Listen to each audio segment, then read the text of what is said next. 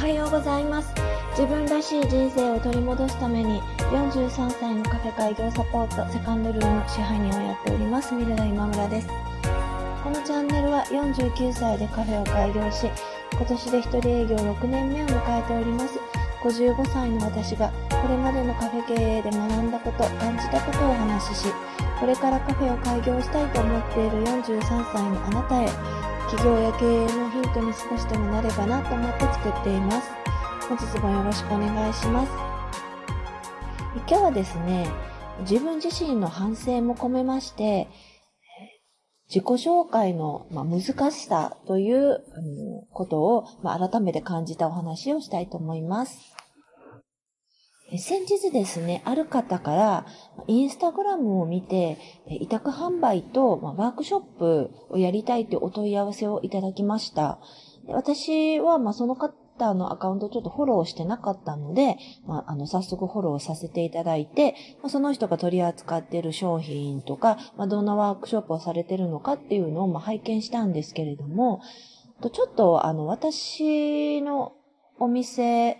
のお客様のターゲットとはちょっとあまりにもかけ離れていたんですね。なので、えーその方に、まあ、自分のお店はこういう方をターゲットにししているんですけれども、あの、いいんですかみたいなことを、まあ、書かせていただいたんです。で、ワークショップも夜やってますけれども、あの、まあ、お子さんもお持ちの方だったので、夜出られるんですか？もしくは他に、まあ、何かやりたい時間帯がありますか？っていうあのメッセージをさせていただいたんですね。そしたら、まあ、その方からお電話、あえっと、連絡があって、あの、わかり、知りませんでしたというふうに言われたんです。私のお店が、まあ、そういう、まあ、社会人で、まあ、あの、働いてる女性の方をターゲットにされてるってことも知らなかったっていうことを、書かれてたんですね。で、その方はインスタグラムを見て、えー私のところにご連絡をいただいたはずなんだけれども、何を見たんだろう、まあ、何を見かけたんだろうなっていうふうに思ったんです。で、あの、私、私は私なりに、まあ、自分のお店が、まあ、こういう、まあ、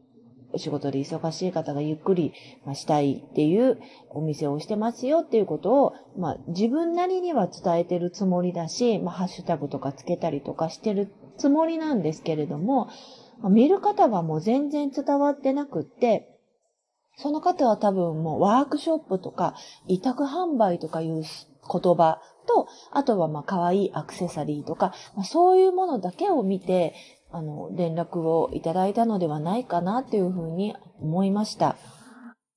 インスタグラムとかフェイスブックとかで、まあ、いろんな写真を投稿したりとか、まあ、説明とか自己紹介とかをしたりして、あの、自分なりには一生懸命伝えているつもりでも、えー見る方からしたら、多分それを全部よしっかり読んでるわけではないし、まあ、むしろ流し読みの方が多いですよね。自分に、まあ、都合のいい写真だとか、ワードだとか、そういうことしか多分頭に入ってこないんだろうなと思って、それは、あの、お客様だけではなくて、自分が何かをしたいと思う時も同じだと思うんです。なので、え流し読みされても、こう、刺さるキーワードだとか、あんまり長くなく端的に伝えられる言葉とか、まあ、そういうことをやっぱり勉強して、これから伝えていかないと、まあ、こういう言い方をしたらちょっと口が悪いですけれども、全然違う方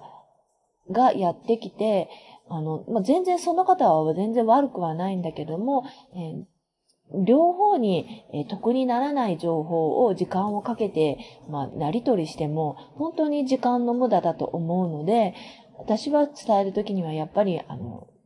そういうキーワードみたいなものをやっぱりしっかり、あの、刺さるキーワードを伝えられるようにこれからも努力していかないといけないなというふうに思いました。えー自己紹介で自分のことを分かってもらうってあの、すごくあの、難しいことだと思うんですね。私あの、今、えっ、と、毎月水曜日に交流会をさせていただいてて、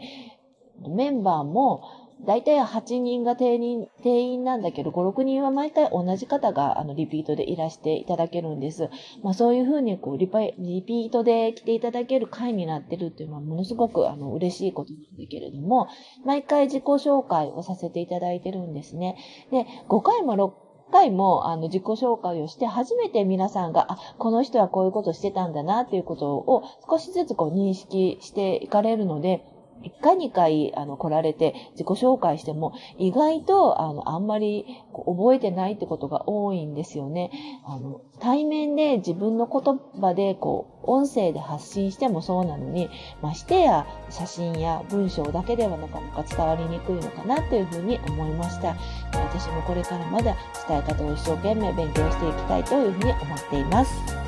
今日も聞いていただきましてありがとうございました。セカンドルームでした。